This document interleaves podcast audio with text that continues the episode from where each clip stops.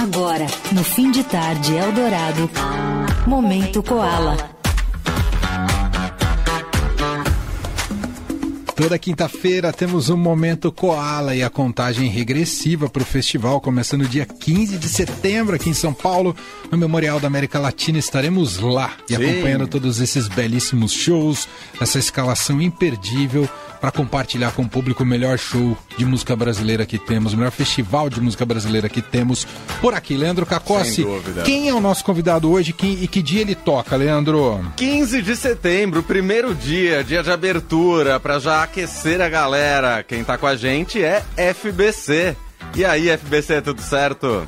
E aí, gente, tudo bem? Estou aqui falando de BH, aqui na Rádio Eldorado. Que demais! Eita, trem, hein? Dá onde é mais da conta. Sensacional. Obrigado por estar aqui com a gente, FBC. Aliás, é muito bonito poder acompanhar a sua trajetória e como ela tem ficado gigante, hein, rapaz? Como é que você está lidando com tudo isso? Ah, sei lá, eu só gosto de música mesmo. Estudar, vir pro estúdio, tocar meu piano, aprender cada dia uma. É porque assim, né? Existem 12 notas já, já tem 800 anos que só existem essas 12 notas. E eu, eu, eu, eu coloquei na cabeça que eu quero saber tudo que já fizeram com essas 12 notas. Então eu acho que tem muito, muito pano aí pra manga. E isso me faz feliz. Agora, coisas da rede, o nome crescendo, essas coisas, né? Tocar no festival foda, igual Koala. A gente tem sempre pé no chão, isso, mas sempre agradeço, né? A todo mundo que trabalha comigo, a Deus, a vocês aí, pessoal que escuta.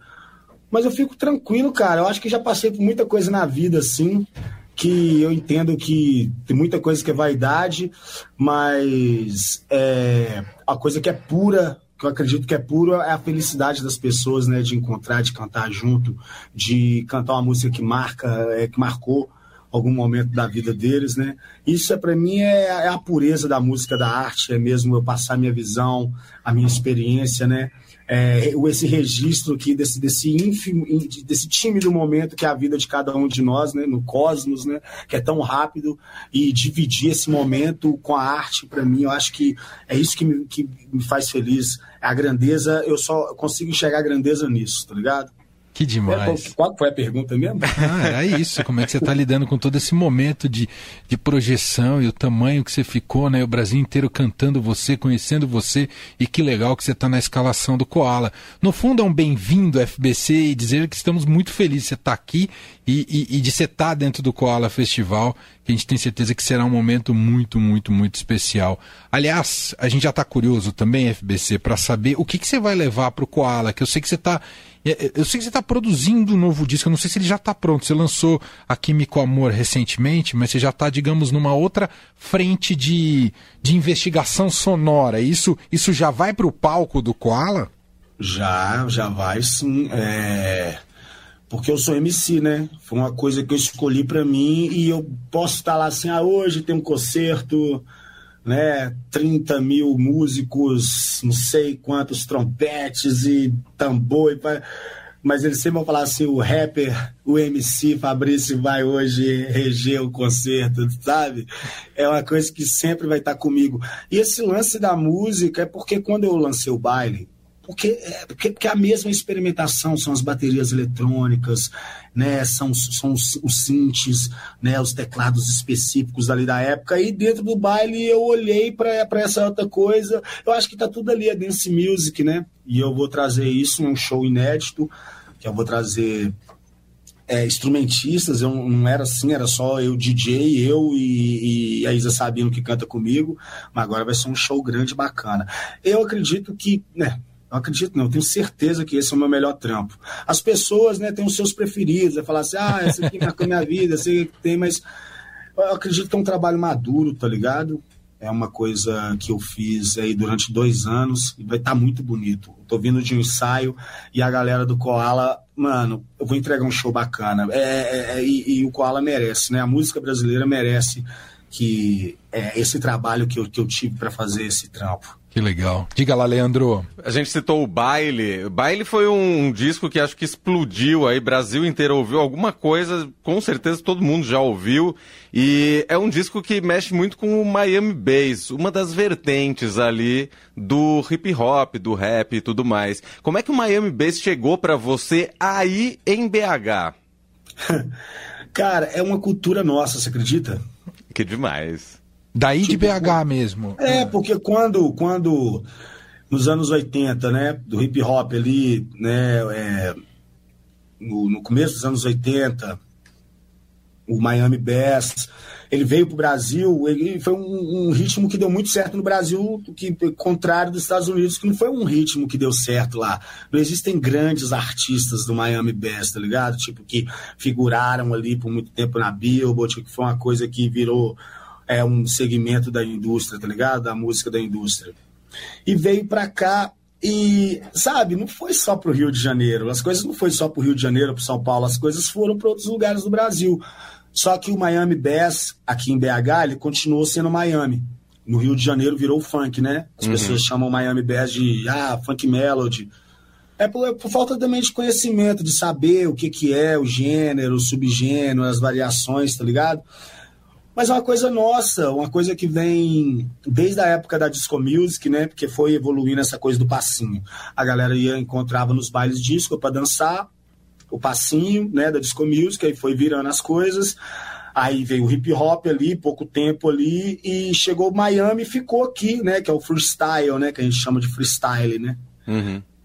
E, e, continuou, de tanto que eu, quando eu frequentava o baile da Vilarinho, eu gostava muito que era o dia, o sábado era a noite do Miami. Ah. Aí tocava só os batidão de Miami, sabe? Então a gente nunca entendeu como se fosse funk, sabe?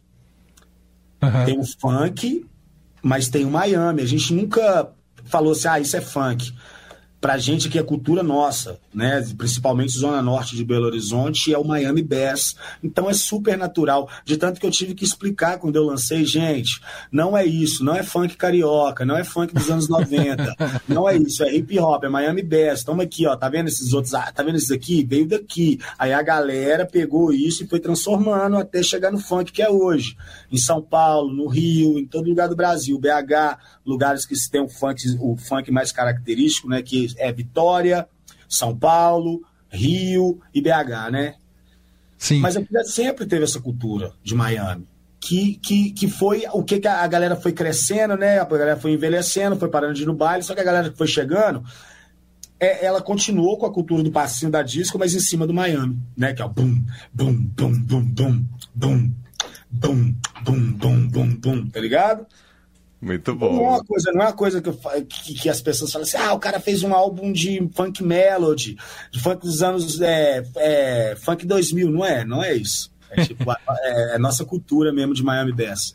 É, e aí a gente pode dizer, FBC, que você, com base nessa sua experiência do, dos bailes, você na sua uh, criação artística, você criou uma espécie de funk belo horizontino, podemos dizer isso? Não é, pior que não é isso, não é funk, é hip hop. É, é, é hip hop. O Miami Bass é hip hop, tá ligado? África Bambata, Planet Rock, né? É, é hip hop.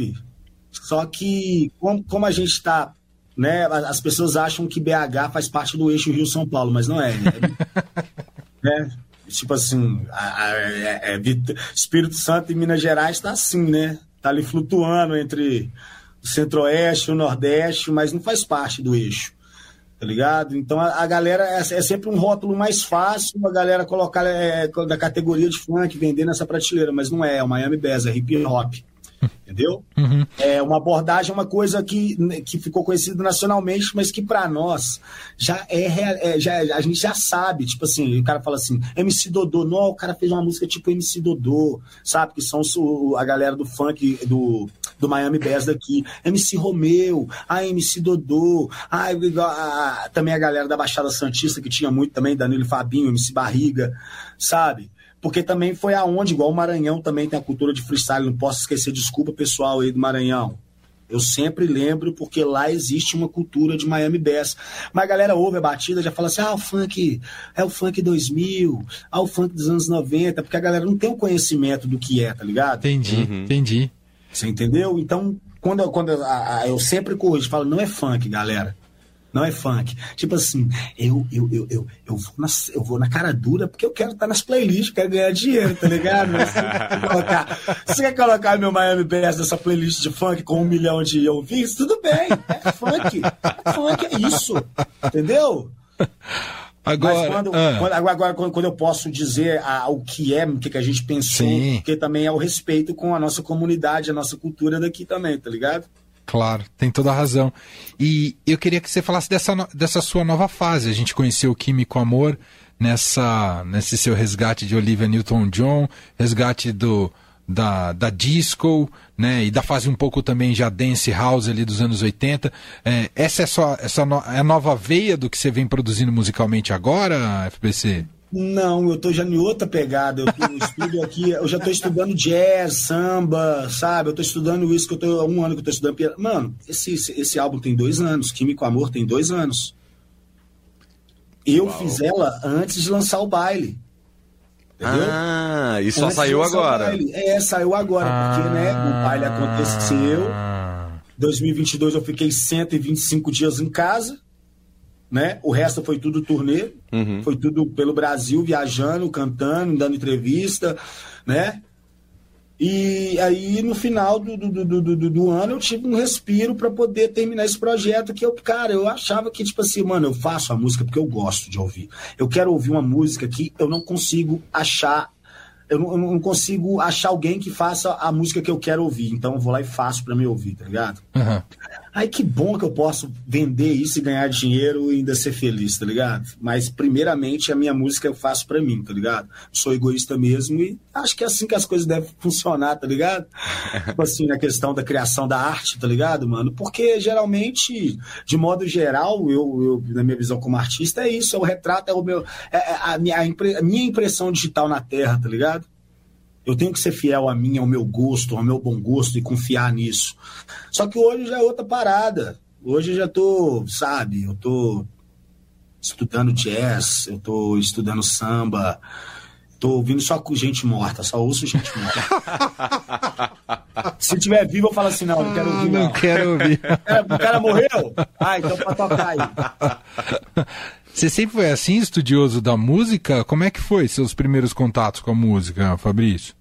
Eu, eu desde cedo eu tinha um tio que ele colecionava vinis, aí eu sempre conhecia a música. Eu não gostava muito de música brasileira, não, porque eu achava meu tio um pau no cu. Posso falar a palavra? Tudo bem. Eu achava, eu achava ele um grande babaca. É um grande boboca, né? Porque o pessoal mais velho, assim, palavrão não ofende. Você ofende quando você chama assim, babaca. Aí você ofende. Hoje em dia o cara xinga um palavrão pra mim e fala assim, ele perdeu a razão, mas você fala, sou babaca. Eu falo assim, caramba. Eu chego em casa na Michelle, o cara me chamou de babaca, você acredita, velho? Eu, um pai de família. Aí eu não gostava muito de música brasileira, tudo. Aí veio uns primos meus do, do, da, da roça, que eles gostavam de rock. Ele, eu tinha 10, 11 anos de idade. Eu comecei a colar nos ensaios dele ali, comecei a tocar bateria. Fui tocar na igreja, bateria. Toquei durante o tempo na igreja. Tive uma banda de cover do Nirvana, eu era baterista. Nossa! Tocava assim. Ah. É, e eu sempre gostei de música, porque essa questão, né, dos vinis lá, do meu, do boboca, do meu tio lá tocando tá ligado? E, e, só que o rap, ele, o que, que acontece? Eu, é, eu, era, eu sou nascido e criado em periferia aqui da, da região metropolitana. Né? Aí o rap entrou na minha vida, porque eu então sempre teve funk, sempre teve rap, só que eu sempre gostei da parada instrumental, né? De música instrumental. Você pode tocar, você pode, né, pagode, eu gostava muito de ir no pagode. Só que aí o rap entrou na minha vida por, por causa da política, porque ali com meus 13 anos de idade ali, quando eu comecei a, né, a envolver com essas é, é, parada de política na escola, porque BH é uma cidade muito é uma, é uma cidade é, a região metropolitana é uma região muito politizada, sabe tudo a música é politizada, tudo é isso, né? Também pela história da cidade também, da história da música da cidade que sempre foi politizada, sempre foi uma música acadêmica, né? sempre foi uma coisa catedrática, né? Aquela coisa mesmo de ler, bater o pé e, e, Aí eu fui pro rap como uma expressão mesmo de um jovem que queria mudar a realidade onde ele estava inserido, mudar a realidade das pessoas que estavam ali, né? Uhum. Aí eu fui, fui fazendo, cara, né? Fui fazendo, fazendo, até que veio o baile, que se tá solteira, vamos ficar de casal, me deu alguns dinheirinhos, aí eu pude comprar meus equipamentos, pude comprar meu teclado, e hoje eu posso fazer o que eu quero fazer, tá ligado? Que era Entendi. aquilo lá do começo. Muito bom. Demais, esse é o FBC. Queria fazer só uma última pergunta, que acho que é super importante, que é como é legal, como o rap pode ter vários sotaques, né, no, ah, no, no Brasil ué, e acaba ué. tendo aplicações diferentes, né? É que a gente tem uma referência em São Paulo muito forte, até pela cena forte de São Paulo, é, às vezes a gente acha que o rap só tem o sotaque é, paulista ou paulistano, né? Mas o, o mineiro é, tem uma conexão com, com, com o rap que é muito impressionante, né? Parece que foi um fe, foi feito a serviço do outro, não é? E acho que você descobriu isso, não foi, FBC? Não, é porque é, o rap é síncope, né? E o mineiro é, é assim, é lead leite, ponte de onça, oncotô, troncovô. Você entendeu? A síncope é, é, sabe, essa coisa de juntar ali as palavras sabe? Reduzir, sabe? O rap é isso, o rap é, é, é, matemático, é cadência, e mineiro é muito cadenciado, né? Fala, gente fala, fala, fala com o senhor aqui, ó. É, dá um cafezinho, um pão de queijo, eu gosto, entendeu? Sabe? Não é? O som é, e, e combina, sabe? Eu acho que as pessoas acham que a língua portuguesa é uma, é uma, é uma, é uma, é uma língua muito difícil para fazer rap, porque a questão né, do, do americano ter uma ali, ai, né? Ai. Uhum, Né? Aí, tá vendo? Aí tem várias palavras que são três letras, né? Aí é muito fácil encher de palavra e fazer essa a, a batida, mas a complexidade da língua portuguesa, né? Até aonde se pode chegar de pronúncia, interpretação e até do som é uma coisa maravilhosa. Quando a gente ouve é, os Lusíadas, né? Alguém declamando os Lusíadas, aquela coisa mais arcaica, aquela coisa longe, mas é bonito demais, porque é chega a ser a poesia chega a ser uma música falada ali, né? Quase um canto gregoriano a língua portuguesa nos permite isso. Só, só nos basta a, se aceitar como os brasileiros e como pessoas que falam a, a língua portuguesa, tá ligado? Sem viralatismo. E querer fazer que a, do nosso jeito seja bonito. Porque estamos no Brasil e, e é inaceitável no país onde é, a gente produziu Jorge Benjó, João Gilberto entre outros, a gente seja vira-lata de qualquer outro lugar. A gente tem que se amar, a gente é foda, a gente é brasileiro. Demais.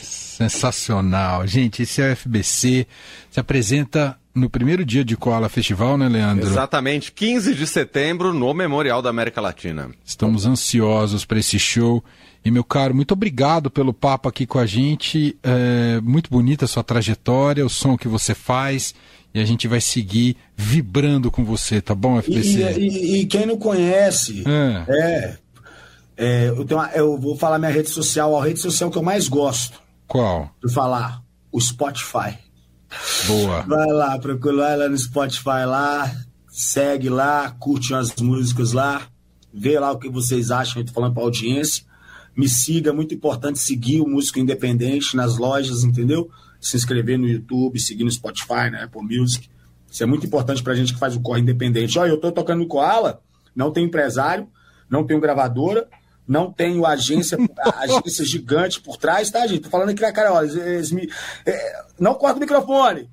É um artista independente. Sou uma artista independente. Um artista mineiro brasileiro fazendo música no Brasil de forma independente. Obrigado, Brasil!